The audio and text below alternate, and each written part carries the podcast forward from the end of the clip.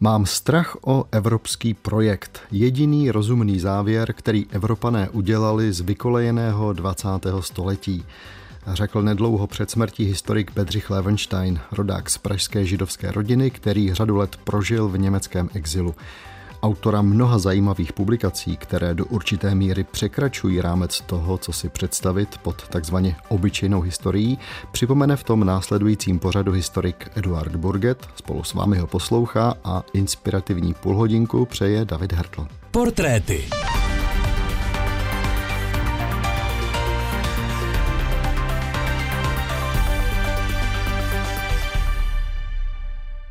Princip narození je pro každého člověka konstitutivní. Začneme-li s manipulacemi geny, zbývá z člověka nedostatečně vylepšená biomasa.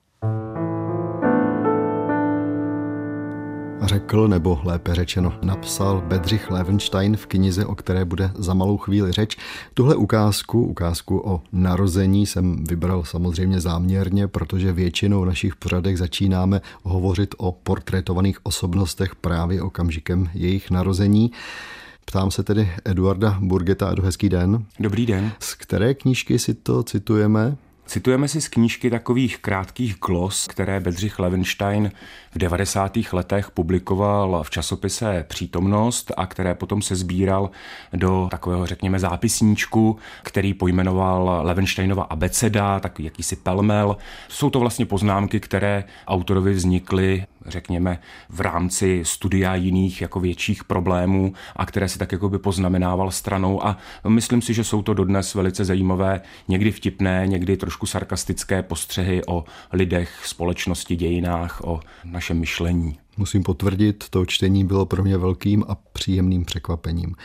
Tak tedy to byl Bedřich Levenstein o narození. Kdy k onomu narození vlastně došlo? Tak Bedřich Levenstein se narodil 20. června 1929 v Praze. On pocházel z takové, možná bychom mohli říci, klasické česko-německo-židovské rodiny. Byl synem očního lékaře, který byl zároveň profesorem na Německé univerzitě v Praze, Arnolda Levensteina. Ovšem jeho otec v roce 1939, tedy když bylo Bedřichovi Levensteinovi 10 let, emigroval do Velké Británie, protože samozřejmě jak si předpokládal, že postup tehdejší společnosti vůči židovskému obyvatelstvu se nezastaví jenom u těch restrikcí, které postupně přicházely, ale že bude následovat ještě něco pravděpodobně horšího. Bohužel se už nepodařilo, aby za otcem vycestoval i Bedřich Levenstein se svojí matkou. To už jim jaksi protektorátní a okupační orgány znemožnili. Proto byl vlastně v průběhu války Bedřich Levenstein až tedy v jejím závěru totálně nasazen v jakési továrničce na plnící péra ve školské ulici v Praze. Pro Bedřicha Levensteina je určitě důležité vzdělání školy, kterými prošel. Pojďme si zase ocitovat z té jeho abecedy. Dal jsem dohromady hesla škola, školství a vzdělání. Škola je ochranný prostor pro dočasné pomatení spojené s dospíváním. Je užitečné vyrůst ve světě, který nemá mnoho společného s naší všední zkušeností. Vzdělání není jen akumulované vědění, pouhá konzumace literatury, humanistická dekorace. Jde o vnitřní proměnu člověka, o osvobodivé pochopení souvislostí a nárůst sociální představivosti. Edo, Bedřich Levenstein v červnu 1949 odmaturoval na reálce v Praze 8. Asi už je jasné tedy, že to byl talentovaný mladý muž. Kam šel pokračovat ve studiu? Tak Bedřich Levenstein se hned po maturitě rozhodl, že půjde studovat na Univerzitu Karlovu, pochopitelně, a že bude studovat filozofii. V tom roce 1949 byl přijat, nicméně sám Bedřich Levenstein se netajil tím, že přestože pocházel ze stejné generace jako třeba spisovatel Pavel Kohout, tak na rozdíl od svých vrstevníků nepropadal takovému tomu poválečnému budovatelskému nadšení, nestal nestal se členem komunistické strany, nestoupil do Československého svazu mládeže, naopak byl spíše propagátorem myšlenek Tomáše Garika Masaryka, filozofa Emanuela Rádla, patřil do združení mladých intelektuálů, kteří se schromažďovali kolem Imky, takže řekněme byl názorově nemarxistický, ale v tom roce 1949 to, jak si ještě nebylo na překážku k tomu, aby byl přijat ke studiu filozofie na Pražské univerzitě. Jenže blíží se nám 50. léta a ono to s těmi jeho studii tak úplně nedopadlo dobře. Bohužel to dopadlo pro něj špatně, protože v roce 1951 byl ze studia vyloučen, údajně tedy za to, že měl kritické výhrady ke korejské válce. Asi tím hlavním důvodem bylo Levensteinovo nemarxistické šíření názorů, protože on se samozřejmě účastňoval různých diskuzí a debat. Byl to člověk, který byl vyloženě založen pro diskuzi diskuze svou podstatou, rád diskutoval o problémech, o dějinách, o filozofii a tak dále. Takže to nakonec vedlo k tomu vyloučení ze studia. Čekala ho cesta do dělnických povolání, potom vojenská služba. Ano, on po té, co byl vyhozen tedy z fakulty, tak nějaký čas se živil manuálně, pracoval na stavbě Švermova mostu a věnoval se samostudiu filozofie. Na to také on poté později vzpomínal, kdy on vzpomíná na to, že ráno šel na stavbu a večer si četl Kanta, kritiku čistého rozumu, že se prokousával tou těžkou filozofií.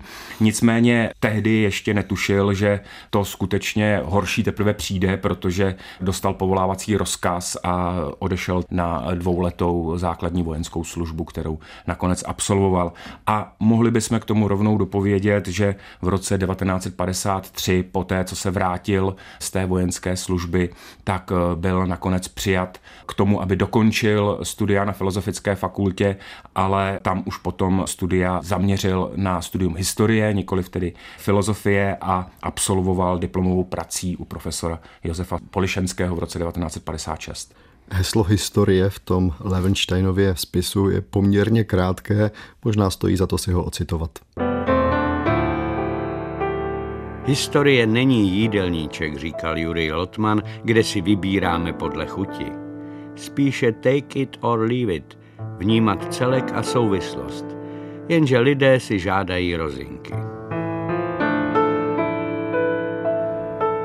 Ta ukázka docela hezky charakterizuje vlastně přístup Bedřicha Levensteina k historii, protože on opravdu se snažil ve svých pracech, ať už to byly dílčí studie publikované časopisecky, nebo se jednalo o knižní monografie, o jakýsi komplexnější pohled na společnost a na dějiny. On se v průběhu toho studia začal hodně věnovat německým dějinám. Konkrétně zajímaly ho dějiny 19. století a první poloviny století 20. Zajímal se o německý nacionalismus komunismus, který vnímal jako určitý předpoklad potom pro nastupující fašismus a nacismus, takže ty jeho první studie se orientují na, řekněme, německé dějiny 40. let 19. století na počátky německého demokratického hnutí, jak se tomu tehdy říkalo, z přelomu 18. a 19. století. Tyto své první studie publikoval v tehdy renomovaných časopisech, jako byl Československý časopis historický, nebo také časopis Dějepis ve škole, což je dnes možná poněkud snad i neprávem zapomenutý časopis, který vycházel v druhé polovině 50. let a který nebyl úplně špatný. A shodou okolností to byl časopis, ve kterém se Bedřich Levenstein uplatnil po té, co ukončil studia na Filozofické fakultě a nastoupil tam jako redaktor. Vy jste zmínil téma Německo a němectví v souvislosti s Bedřichem Levensteinem. Je evidentní i z té knížky jeho poznámek, že tohle téma promýšlel celý život v mnoha souvislostech. Posedlost mocí vystřídal v Německu strach z politické odpovědnosti. V 19. století Němci závistivě hleděli na Francii a Anglii, jejich centralizovaný národní stát, kolonie a válečné loďstvo, zatímco vlastní univerzalistické dědictví, nadnárodní struktury a vzájemně se neutralizující instituce považovali za středověký balast. Tato autentická německá minulost mohla být lepším programem přiměřenějším střední Evropě. Formulka německého ministra zahraničí Hanse Dietricha Genschera, že Německo nemá národní zájmy jen evropské, je příliš krásná, než aby jí bylo možné uvěřit, ale pro některé, zvláště nové Evropany, představuje užitečnou připomínku. Polský minister zahraničí Radoslav Šikorský řekl, nebojím se tak německé moci jako německé nečinnosti. Posloucháte portréty, profily malých i velkých osobností 20. století. Premiéra ve čtvrtek po 8. večer na Plusu. A v portrétech je dnes hostem historik Eduard Burget, který nám vypravuje o Bedřichu Levensteinovi, českém historikovi, filozofovi a vůbec vědci s přesahem do mnoha dalších zajímavých oborů. Dobrý poslech vám přeje také David Hertl. Edo, vy jste mě během ukázky upozorňoval, že by se možná ještě slušelo něco málo dodat k té řekněme, myšlenkové orientaci Bedřicha Levensteina na německou problematiku. Bedřich Levenstein často hovořil o tom, že přemýšlí nejenom o fašismu, ale i o antifašismu, o tom, jakým způsobem se, řekněme, ta druhá strana vymezuje vůči tomu nacionálnímu vnímání a on tvrdil, že antifašismus není řešení, nebo není jen řešení antifašismus, protože ten vnímá vlastně fašismus jako takový jenom jako záležitost těch druhých, jako co se nás jako netýká, co není náš problém a proti čemu my se vymezujeme.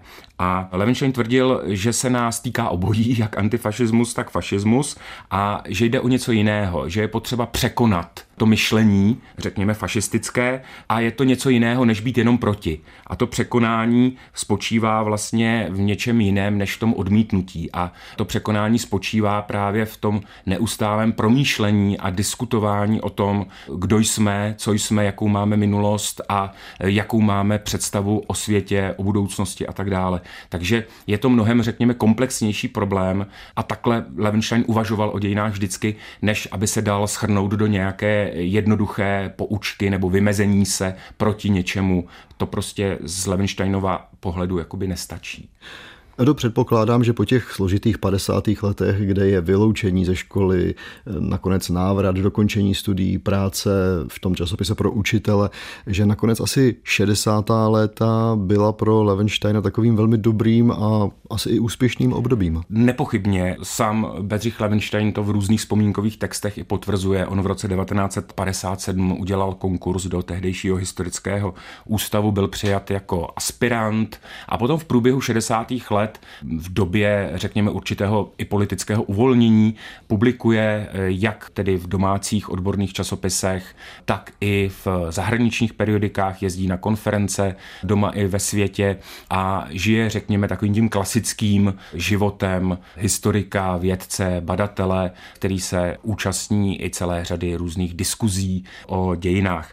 V roce 1968 potom Bedřich Levenstein publikoval v nakladatelství Svoboda v edici Portréty takovou monografii o Bismarckovi.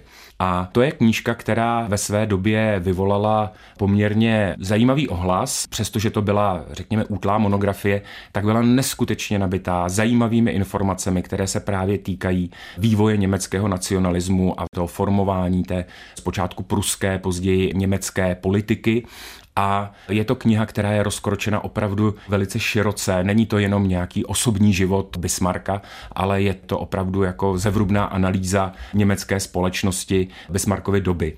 A dá se říci, že tato kniha byla mnohými recenzenty označena jako vůbec nejvyváženější biografie pruského státníka posledních let v mezinárodním měřítku. To znamená, že Levenstein tady skutečně jak si přesáhl ty hranice toho českého vědeckého historického oboru. Taky o tom svědčí to, že ta jeho kniha byla přeložena potom i do několika cizích jazyků, ať už je to Němčina pochopitelně, nebo třeba italština. Ještě než se vypravíme do neúplně veselých 70. let, zase jedna citace z té Leonsteinovy abecedy, tentokrát heslo demokracie. Demokracie, tento naftový koberec na rozbouřeném moři, podle filozofa George Santayany vždy fungovala jen mezi aristokraty. Jenže aristokracie se začala mezi tím chovat jako plebejci, ne jako lůza, tedy lidé, kteří nemají ani vlastní rozum, ani nejsou ochotni poslouchat ty rozumné. Demokracie se někdy stává ohrožením individuální svobody. Vůle lidu může být fikcí nebo heslem populistických demagogů, kteří starý absolutismus panovníka obrátili ve stejně absolutistickou zvůli lidu, proti níž není odvolání. Demokracie však není dosažený stav, nýbrž postup, metoda, nikdy neukončený stav hledání. Je to otevřené, pokusné dohadování se nikoli o pravdu, ale o únosné řešení, o revidovatelný kompromis. Nové demokracie stále zapomínají na pluralistický charakter společnosti a na nedotknutelnost pravidel, podle nichž dochází k zápasu o moc, či spíše o převzetí odpovědnosti, o prosazení konkrétních představ a zájmů za maximálního šetření těch, kdo se právě ocitli v menšině. Do léta 68-69, možná i začátek 70. let, bylo to pro Bedřicha Levensteina zajímavé období? Bedřich Levenstein byl v nejlepších letech, jak tedy badatelsky, tak řekněme i životně. On připravoval na rok 1969 velkou mezinárodní konferenci, která se právě měla věnovat Evropě a fašismu. Ta konference sice s jistými obtížemi nakonec v roce 1969 skutečně proběhla. Jak už jsem říkal, Bedřich Levenstein byl hlavní organizátor. Vynikající bylo, že na tu konferenci se tehdy sjeli odborníci z celého světa, nejenom tedy z té východní části Evropy, ale i z té západní, ze Spojených států amerických a z jiných zemí. Takže to byla opravdu reprezentativní konference, ze které nakonec vyšel i dvousvazkový sborník, ovšem ten sborník vyšel už jenom jako interní tisk historického ústavu, nesměl být rozšiřován, nesměl být distribuován, takže tam už je vidět, že do toho začaly vstupovat jiné důvody než ryze odborné. To se samozřejmě podepsalo i na některých knihách, které Bedřich Levenstein připravoval do tisku. Smutný případ měla jeho kniha Zborník studií středověk 20. století, která v podstatě byla už vytištěna, ale až na několik málo svazků už ta kniha nešla vůbec do prodeje, de facto putovala do stoupy. Důležitá věc politická je ta, že historický ústav Československé akademie věd byl vnímán tím nastupujícím normalizačním režimem jako určité hnízdo kontrarevoluce revoluce jako místo, kde se tvoří jakési mocenské klany, které je potřeba rozbít. Takže v roce 1970 proběhla reorganizace, historický ústav byl de facto zrušen, byl nahrazen novou institucí, novým ústavem, který už se jmenoval jinak. A důležité bylo to, že do toho nového ústavu museli všichni dosavadní zaměstnanci znovu dělat konkurs, to znamená, nefungovalo to tak, že by prostě přešli jenom z jedné instituce do jiné, ale museli udělat konkurs. No a bohužel Bedřich Levenstein tímto konkurzem neprošel, de facto byl vyhozen. Co dělal? Bedřich Levenstein se ocitl v nelehké situaci, ale jelikož to byl člověk, který byl výborně jazykově vybaven, uměl nejen anglicky, ale i německy, tak na podzim 1970 se stal tlumočníkem a překladatelem na západoněmeckém velvyslanectví v Praze. Samozřejmě v té době začal být i sledován státní bezpečností, protože byl, řekněme, na exponovaném místě a mohl být třeba i pro bezpečnostní orgány užitečný. Nicméně k tomu nedošlo. Bedřich Levenstein se nestal žádným konfidentem nebo spolupracovníkem státní bezpečnosti, pouze byl sledován a dokonce se mu dařilo i v průběhu té své vozovkách kariéry na západoněmeckém velvyslanectví, která trvala 8 let až do roku 1978, spolupracovat se svými kolegy, řekněme disidentskými historiky, s kolegy, kteří také vlastně skončili mimo tu oficiální vědu a podíleli se třeba na vydávání a rozšiřování různých historických samizdatů, bytových konferencí a seminářů a tak dále. Takže ta jeho činnost, řekněme, byla pořád odborná částečně. Zároveň si Bedřich Levenstein trošku posteskl, že v těch 70. letech se jako historik příliš jako neuplatňoval, protože jeho témata byla velice specifická a možná až příliš intelektuální pro některé jeho kolegy a tvrdil, že mezi disidenty o jeho práce údajně nebyl moc velký zájem. Z toho, co říkáte, usuzují, že nabídka, která přišla koncem 70. let, tak byla jednak zajímavá, jednak mu umožnila nakonec přeci jenom se vrátit k tomu, co má rád a nastartovat takovou druhou kariéru. Tak určitě v roce 1978 dostal nabídku ze Svobodné univerzity v Berlíně, tedy v západním Berlíně, kam tedy mohl nastoupit jako profesor novějších dějin 19. a 20. století. Samozřejmě byly tam nějaké neúspěšné pokusy o vycestování, táhlo se to hrozně dlouho, nakonec v lednu 1979 se mu podařilo tedy vycestovat do západního Berlína. Musíme asi připomenout, že už bylo bezmála 50 let, tak ono jako v 50 začínat novou kariéru v úplně jiném prostředí, přestože on byl samozřejmě zkušený historik, který cestoval po světě, takže měl řadu osobních kontaktů, ovládal skvěle jazyk, takže v tomhle tom měl určitou výhodu, ale zároveň jako přijít teda do nového univerzitního prostředí bezmála v 50 letech jistě nebylo jednoduché. Vše se nakonec podařilo, on se na té západoněmecké univerzitě velice rychle etabloval, začal přednášet, začal psát, začal publikovat knihy, v Němčině začal dostávat i nabídky od různých nakladatelů, takže ta jeho kariéra profesora byla úspěšná. Ona pokračovala i po roce 1989. Bedřich Levenstein, přestože se do Československa nebo do České republiky vracel, tak na té Berlínské univerzitě zůstal ještě dlouho v 90. letech a u nás vlastně velmi pilně publikoval. Přednášel také v Praze na univerzitě? To si nejsem úplně jistý, myslím si, že určité příležitostné přednášky měl, ale rozhodně byl velice publikačně činný, řekněme, jakoby doháněl ten deficit toho publikačního odmlčení v těch 80. letech, kdy publikoval jenom v Německu, takže v průběhu 90. let mu vycházely studie v českém časopisu historickém, ve filozofickém časopise, v přítomnosti, v soudobých dějinách, v listech, v literárních novinách, ve svědectví. Prostě těch jeho příspěvků je obrovské množství. A také musíme říci, že v dalších letech řadu těch studií i třeba které vznikaly v Německu, tak potom v českém překladu vycházely u nás v různých knižních souborech My a naše dějiny, Víra v pokrok a tak dále. To jsou vlastně dodnes velice, si myslím z mého pohledu, jako dobré knihy, které i s odstupem 20, 30, 50 let studie, které vznikly před takhle dlouhou dobou, můžeme číst dnes a oni jsou pořád obrovsky aktuální. To je na nich fascinující. S Levensteinovou abecedou se rozloučíme citací hesla filozofie. Už od dob Baconových, ne až podle Marxovy okřídlené teze, je snaha změnit svět vnímána jako vlastní úkol filozofie. Snad bychom po nedobrých zkušenostech prvního dějství dramatu měli v druhém dějství alespoň usilovat o to rozumět trochu celému představení. Někteří konzervativci dokonce doporučují místo úkolu svět změnit, nechat jej na pokoji. Americký historik George Igers napsal ve svých pamětech, že Bedřich Levenstein byl typickým středoevropským intelektuálem a to si myslím, že je výstižná charakteristika, protože Levenstein celý život překračoval úzce vymezené hranice oboru.